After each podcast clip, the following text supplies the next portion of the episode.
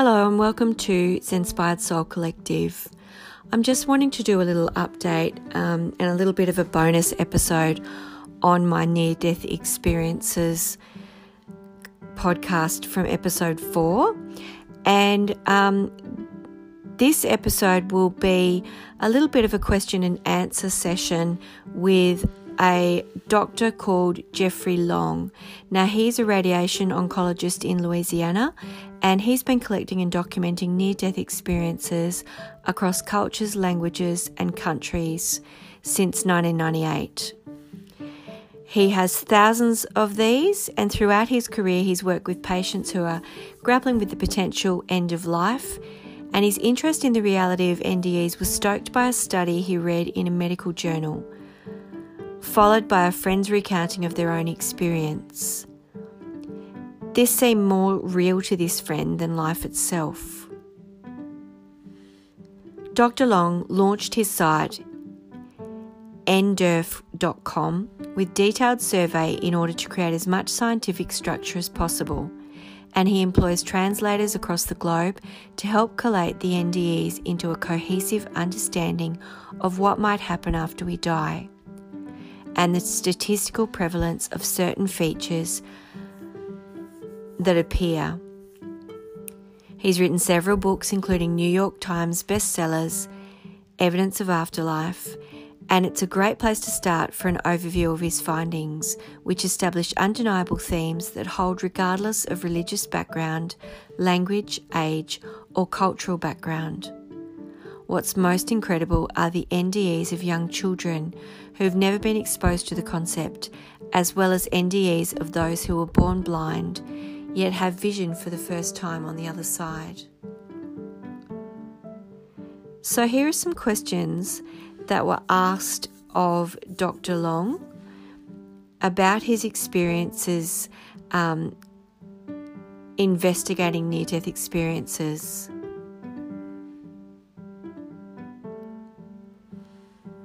So the question was there are accounts of many mystical experiences and encounters beyond the veil. Why did you decide to focus on near death experiences and why do you believe that only about 10% of people who become clinically dead experience one? And his answer was For decades, researchers, myself included, would scratch our heads and wonder why some people have near death experiences and why some people don't. And why, despite the fact that there are very strong, consistent patterns, no two experiences are alike. What's going on with all that? I think the Rosetta Stone of understanding came for me many years ago when someone shared a near death experience that was an incredibly blissful and positive experience. She firmly believed that she had encountered God in an unearthly realm during her near death experience. And for the first time out of thousands of instances that I've ever seen, she asked God directly, Why me? Why was I so blessed to have this experience happen to me? God's response was very revealing. He said, Love falls on everyone equally, and this is what you needed to live your life. I think that helps explain why some people have these experiences and some don't. I think it's coming from a wisdom outside of ourselves, and I think it helps explain why people have very similar experiences, yet no two are identical. The second question was You have found that near death experiences dramatically change people's lives. Why do you think that is? And the answer was Oh, yes, enormously. It's interesting, we've asked every direct survey question about that, so we have some quantified data. The great majority of people who experience a near death experience change and unlike virtually every other transformative human experience or life changing event of earthly origin, the changes in their life actually seem to become progressive and more notable the longer they live. These changes can go on for decades, and you just wouldn't do that in response to an experience that you understood to be unreal or hallucinatory. In fact, we ask that as a very direct survey question which is what do you currently believe about the reality of your experience? From about 590 NDE responders, 95% say that the experience was definitely real, with the other options being probably real, probably not real, and definitely not real. So, among those that have these experiences, virtually everybody knows that it was a real thing. It's just much harder to believe for those of us who've never had one. Seeing is believing. If you don't personally have a near death experience, which is again a blessing, obviously these people nearly died, so you know, to, to have not had one of those experiences is a blessing, but that also makes it hard to understand these unearthly experiences. Question three was For some people, do these have the quality of a vivid dream? And the answer was That's a great question. In the very first version of the survey in 1998, when I first put the website up, I asked that question Was your experience dreamlike in any way? I deliberately worded that in a somewhat non scientific way because it was leading them to answer yes if any part of their NDE was dreamlike. I thought, geez, that's about as aggressively as I can conceive of wording a question to bring out any dreamlike aspects at any time, in any way during the experience. Well, the responses to that question were so overwhelmingly no, absolutely not, no way, are you kidding? I felt bad asking them because the responses were not only so uniformly no, but so emphatically no. I ended up taking that question out because I got a tongue thrashing behind the ears.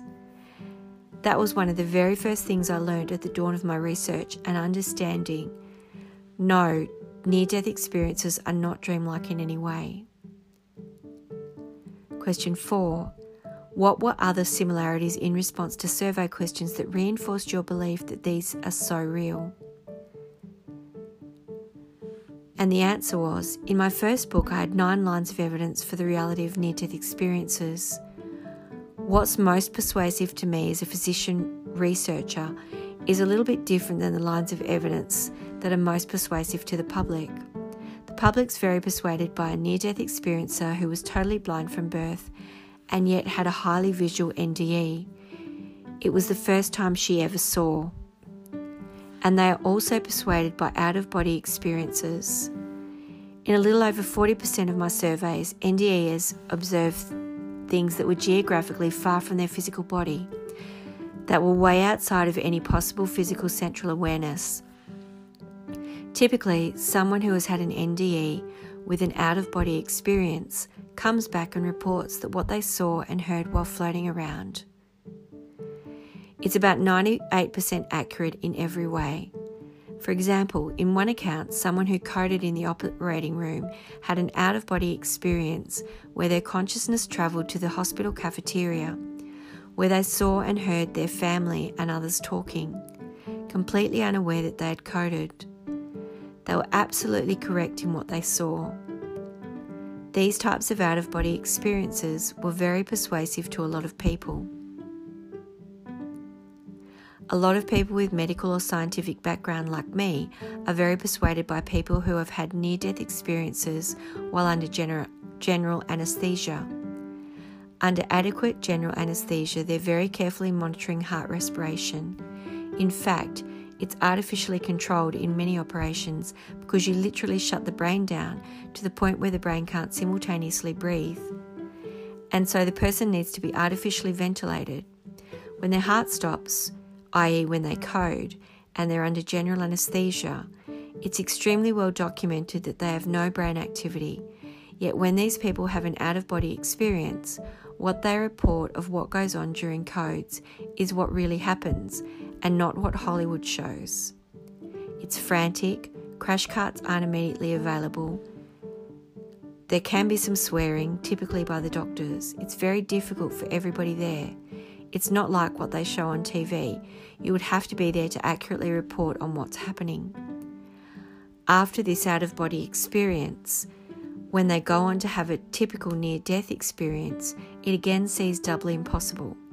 For one, they're under general anaesthesia, and there shouldn't be any possibility of any conscious experience. Secondly, their heart has stopped, and the 10 to 20 seconds after your heart stops, the electroencephalogram or EEG that measures brain critical electri- electrical activity goes absolutely flat. So general generally during general anesthesia to have your heart stop and have a near death experience absolutely in my mind almost single-handedly refutes the possibility of a near death experience being the result of a physical brain function as we know it. It's not a dream state, it's not a hallucination, it is absolutely beyond any medical explanation. Question 5 Do you believe that someone has to be physically dead to trigger a near death experience? And the answer to that is my definition of near death experience is fairly stringent among researchers. In other words, they have to be unconscious at the time of the experience or clinically dead with absent heartbeat and respiration. They have to be so physically compromised that if they didn't get better, they would suffer permanent, irreversible death. I think that's what the public in general accepts near death experience to be. In the media, public vernacular, the deader the better. Now, having said that, we have a huge number of experiences that can occur without a life threatening event. Just an hour ago, I reviewed an experience from this week, and one of them was a dream. If you pulled out the very beginning of it and the very end of it, it would be indistinguishable in most people's minds from a near death experience. In the dream, this man felt he had died he suffered pain. The pain immediately went away. He had an out of body experience, felt intensely positive feelings. He approached the light and was told it's not your time. He felt resentment that he had to come back. All that is a classic near death experience. And yet, this is what made me wonder. He woke up and called it a dream, but said he had blood on his tongue and a bad taste in his mouth. I'm suspicious that he'd had a seizure that would explain the tongue biting, that there was no indication of any seizure disorder before or after.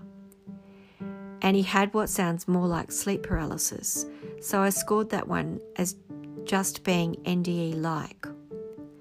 There are a number of people within a number of different circumstances who have experienced non dreams as an out of body experience. Prayer and meditation are the most common settings in which people have experiences that resemble near death experiences. Question 6. Based on your research, what do you think happens to consciousness after death? The answer is part of what I've been doing some research on lately may offer a direct answer to that important question. Certainly, you can't ask, ask that question of people who die irreversibly, but I now have a growing number of what I call shared near death experiences this is where two or more people have a simultaneous life threatening event where they lose consciousness, and they both have a near death experience, but they're aware of each other.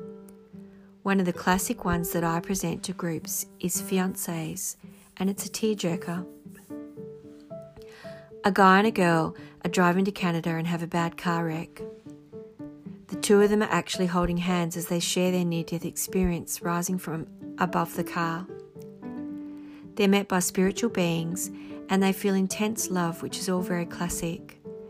The beings separate the two from holding hands.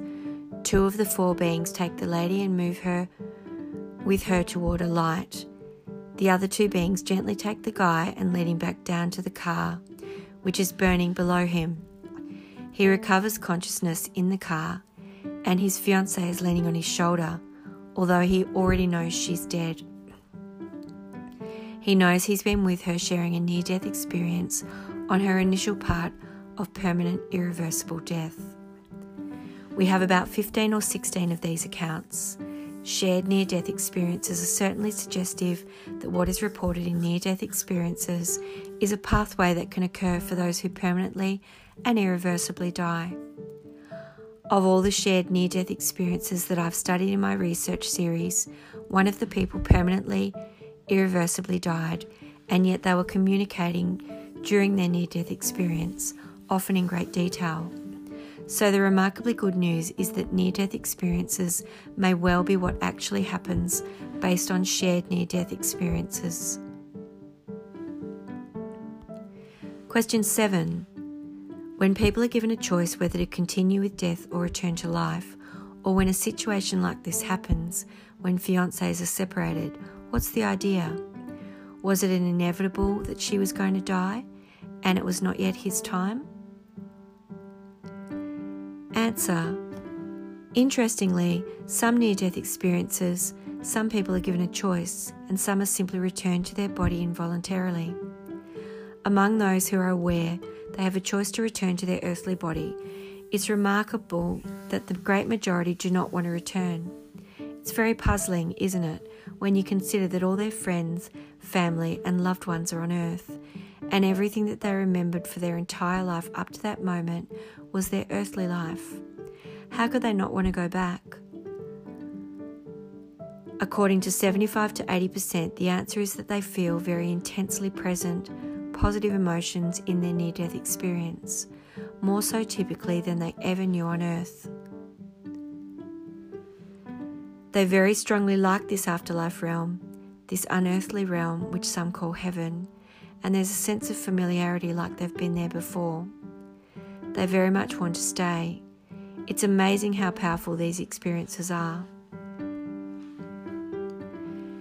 They very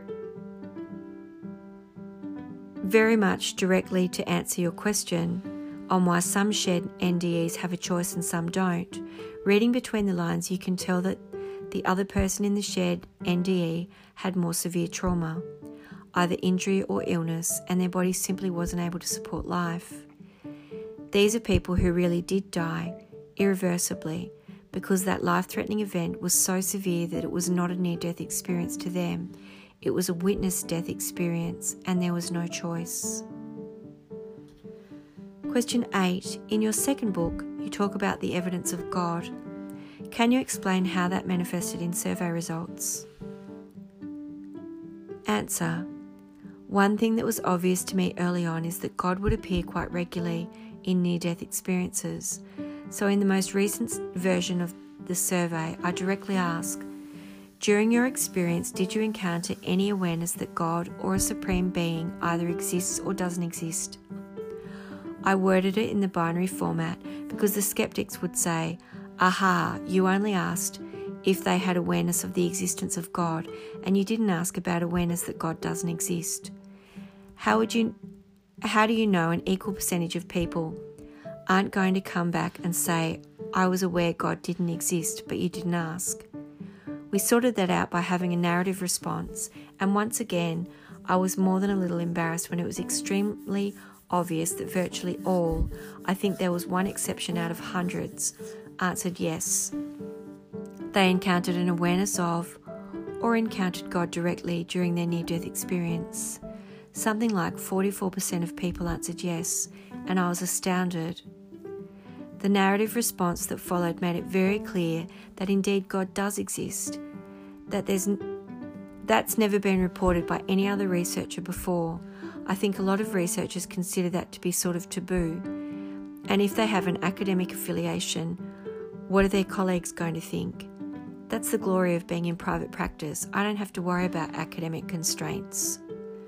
My methodology was to get a huge number of sequentially shared near death experiences. We included everybody who encountered God or Jesus over the span of a thousand near death experiences in the study.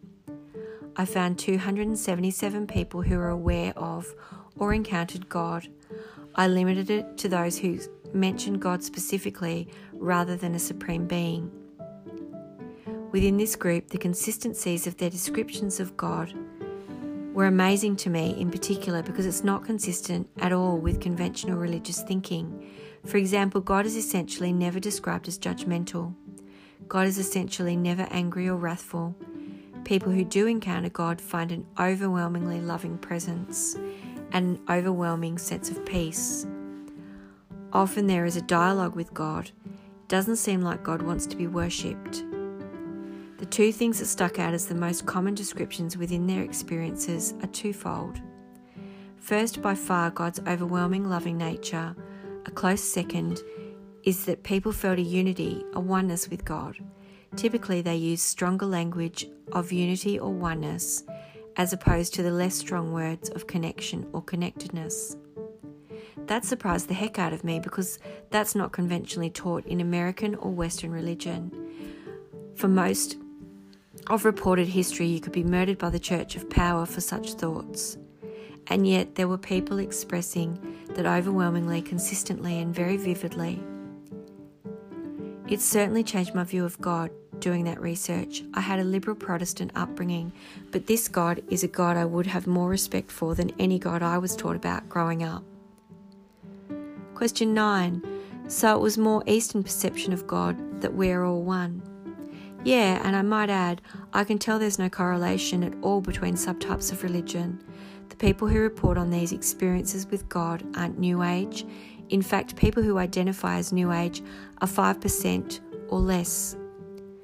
These are people from Protestant, Catholic, and every denomination of religion you can think of who are having these encounters, which again to me is further striking evidence that they're consistently seeing something that's not conventionally taught in religion. In fact, it's poo pooed in most conventional religions, in the West anyway.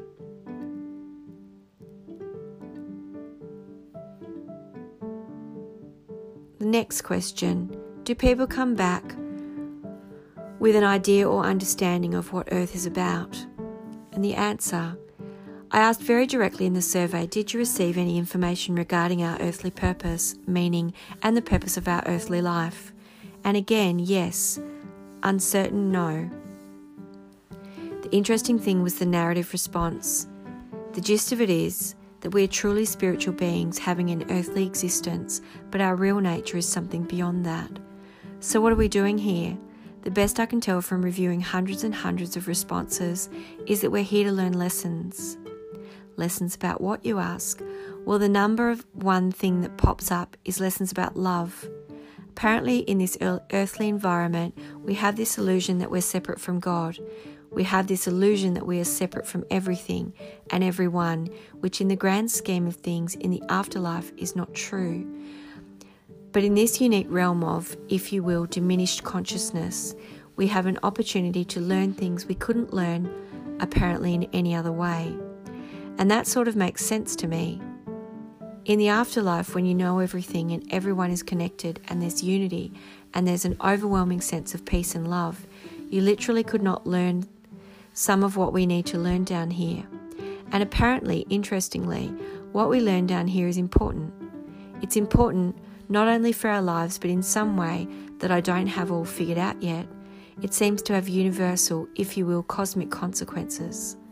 What we're learning is important far beyond just significance for our own lives and the lives immediately around us. There seems to be a ripple effect in which we see in life reviews too. An action really can have far more wide ranging consequences than we ever thought possible. Sometimes the simplest things can turn out to be the most important.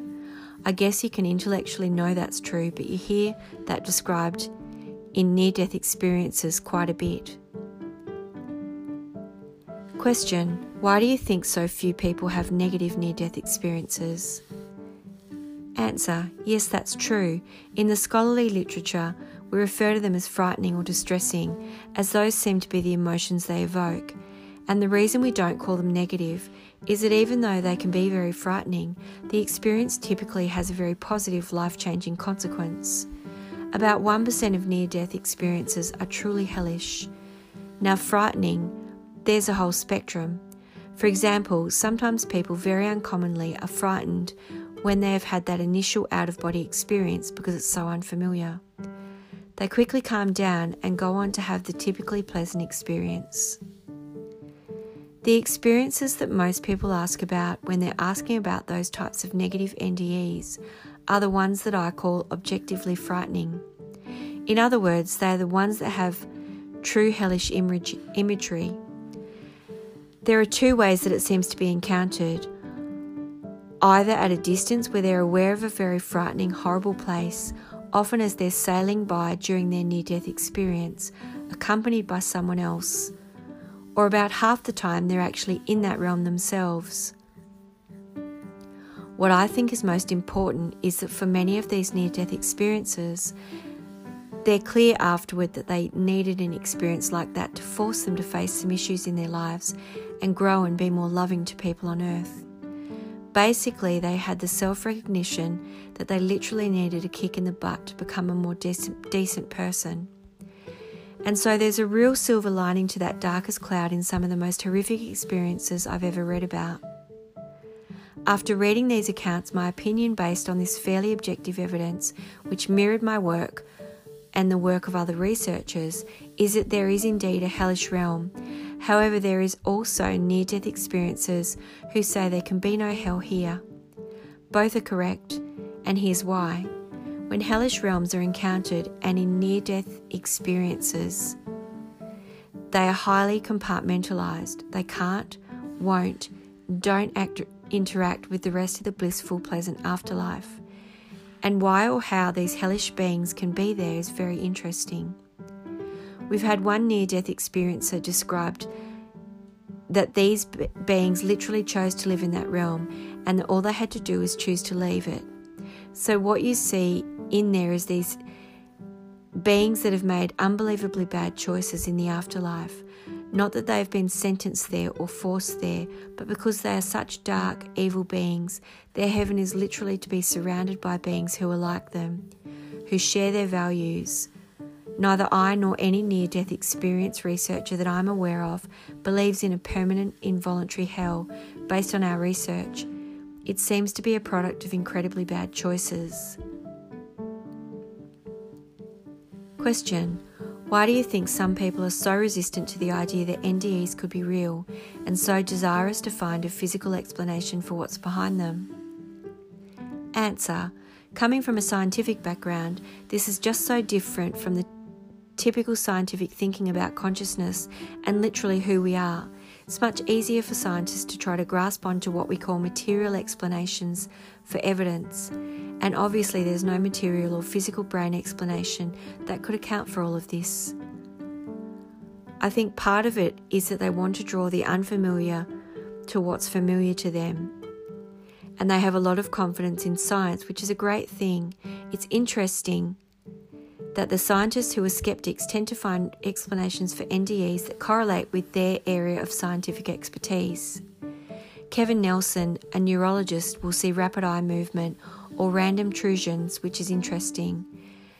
An anesthesiologist who worries about the effects on cell, the cell membrane will believe NDEs are related to mitochondria, the energy producers in all cells, and the psychologist will believe that there's a psychological explanation. Over 20 of these skeptical explanations for NDEs have been proposed, and the reason there are so many is not one or several explanations of NDEs based on materialist understandings make sense even to these skeptics. Question Is this really the question of whether the mind, our consciousness, is generated by our brain in a very literal way or if there is a spiritual animating force? Answer I think from the atheist materialist point of view, they quite correctly point out aren't we our brains? Isn't this what we remember generally a product of what we actually perceived at some prior time? Neurologically, if you have a stroke, that part of your brain that affects that part, particular muscle, muscle group, is no longer working, and so that muscle group doesn't work. It's very deterministic. There are lesions in the brain, there are lesions in the visual tract. You're going to be blind sometimes in one part of the visual field that's part of the occipital lobe. There's no question that who we are and what we are in our perceptions found here are clearly based on the physical functions of the mind. I don't doubt that. It's just that there's some other part of us that seems to be intimately related to our consciousness and who we are and what we are. That's much more than our physical brain. And it's non physical clearly. Some call it the soul, but the term to use is neither here nor there. Every shred of evidence from near death experience and a number of other related experiences all convincingly point to the conclusion that consciousness, that critical part of who we are, survives physical brain death. Question Do you believe that our deaths are predetermined or fated? Why do some people die so young? Answer I think that's probably who we are as biological organisms, especially if you're talking to a doctor that treats cancer.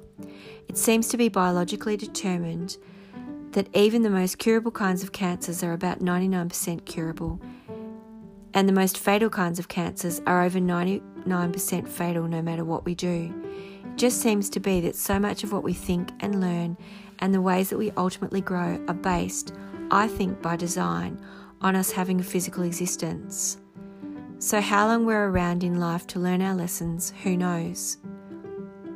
Certainly, biology is part of it, but you could say that there are people genetically predisposed to live a long life. There are children literally born with cancers that will be fatal in their first year of life, and everything in between.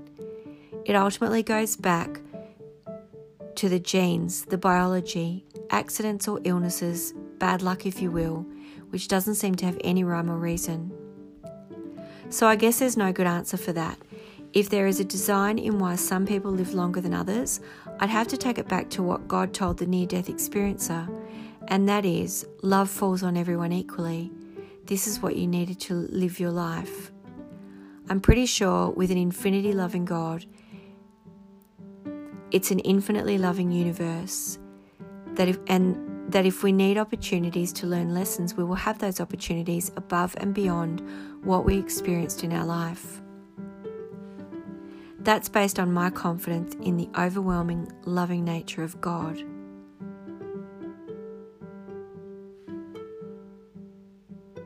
And that was the end of that bonus episode. I hope you enjoyed it. And I'll put um, the links to that information in the notes.